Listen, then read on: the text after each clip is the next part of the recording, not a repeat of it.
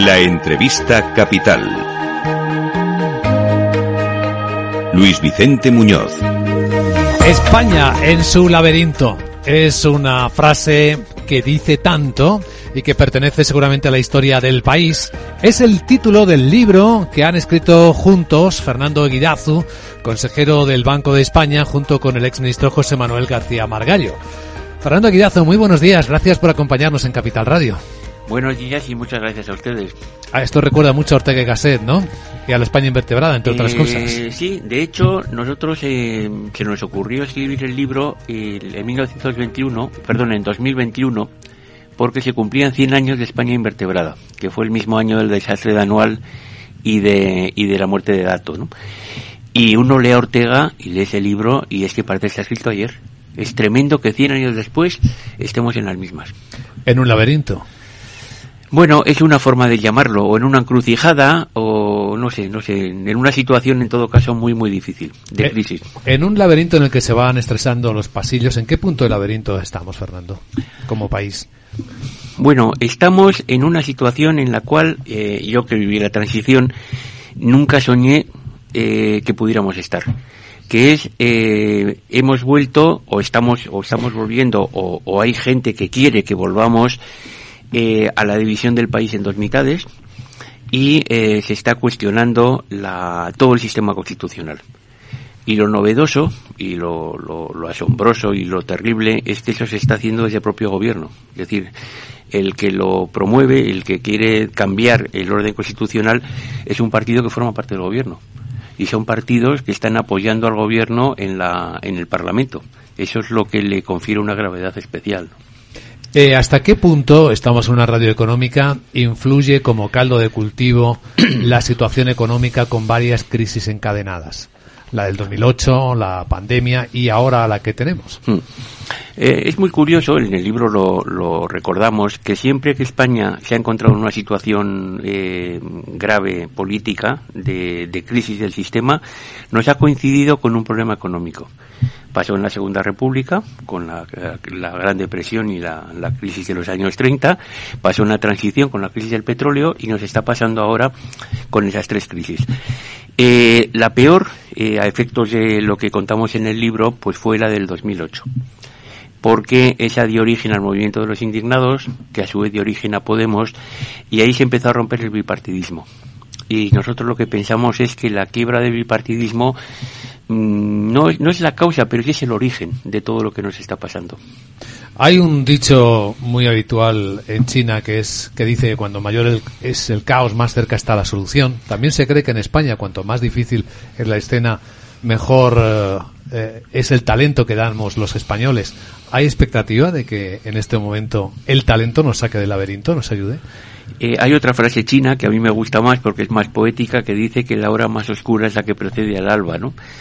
Bueno, esa es la esperanza. Lo que pasa es que en el cortísimo plazo es muy complicado, porque la, tesis nuestra del libro es que, viendo la historia, viendo cómo España ha resuelto eh, momentos de crisis en los cuales estaba en cuestión todo el sistema político, eh, en unos casos salió bien, que fue la transición, o antes fue la restauración, y en otros salió mal, que fue la Segunda República.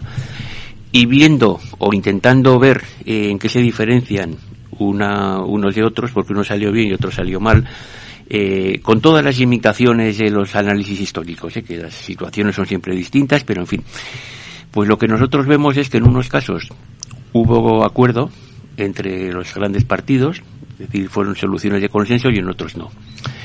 Entonces ahora eh, lo lógico sería pues sacar esa, esa enseñanza de la historia y decir, bueno, hay que buscar un consenso. Lo que pasa es que hoy en día, pues, hablar de un consenso entre el Partido Popular y el Partido Socialista, pues es, soñar despierto, ¿no? Pero bueno, si queremos estabilidad institucional a largo plazo, no para la próxima legislatura, sino para los próximos 30 o 40 años, claro que hará falta algún tipo de consenso. Otra cosa es que se pueda conseguir o no. La dificultad creciente tiene que ver con la fragmentación que se ve en todos los ámbitos. Se ve en la política, con la ruptura del bipartidismo, se ve en la economía, con la destrucción de la globalización, tal y como la entendíamos antes.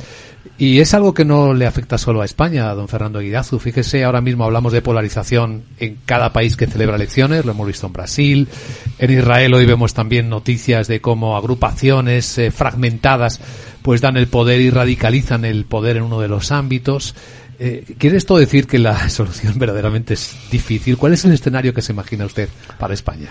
Uy, eso ya es entrar en, en el futurismo. Para eso, más que un economista, tendrían que entrevistar a un astrólogo. Pero yo veo una diferencia eh, bastante grande en unos países y en otros. Eh, Inglaterra se ha pasado una situación terrible, la está pasando todavía. eh, todo esto es culpa del Brexit, pero eh, a pesar de todo lo que está pasando, que a veces, pues el último, el último episodio de la señora atrás, pues es un poco hasta bufo, ¿no? Los ingleses no cuestionan lo principal. Es decir, al final eh, hay grandes peleas entre los partidos, pero lo principal, lo que llamaba Cánovas las verdades madre, esas no se tocan. No se toca el orden constitucional. Bueno, ahí no hay constitución, pero como si lo hubiera, ¿no? Eh, y están así desde el año 1660, que se dice pronto, ¿eh? O sea, desde la restauración de Carlos II, eh, Inglaterra ha tenido estabilidad institucional. Estados Unidos, a pesar de lo de Trump, que ha sido muy gordo y que todavía no ha terminado, eh, tampoco se cuestiona el orden constitucional. Entonces, la, la diferencia nuestra eh, es que es que lo que se está cuestionando no es si subimos los impuestos o no, es el, propio orden constitucional, la figura de la monarquía, la independencia del poder judicial, cosas muy gordas que en otros países no pasan. Dicho esto, sí es verdad, o sea, el- realmente estamos viviendo el- la era de los populismos y eso no es bueno. Eh, no tiene tanto que ver con el bipartidismo y el multipartidismo, sino en qué cosas se cuestionan, que es lo que decía antes, ¿no? Esa yo creo que es una diferencia importante. Y bueno, pues hay ejemplos para todos los gustos, ¿no? Si uno mira a Italia, pues piensa unas cosas, si mira a Brasil, piensa otras, pero efectivamente eh, no estamos solos, no es un gran consuelo. No lo es, desde luego. Don Fernando Eguidazu es hoy nuestro invitado principal en Capital Radio. Este libro, España en su laberinto, junto con José Manuel García Margallo, es un desafío intelectual de debate muy interesante, así que invitamos a don Fernando a que siga en la gran tertulia de la economía, a continuación con Eduardo Aguilar y con Antonio Sanabria, que también se suma a nuestro encuentro. ¿Le parece bien? Me parece estupendamente. Pues muchas gracias. Gracias.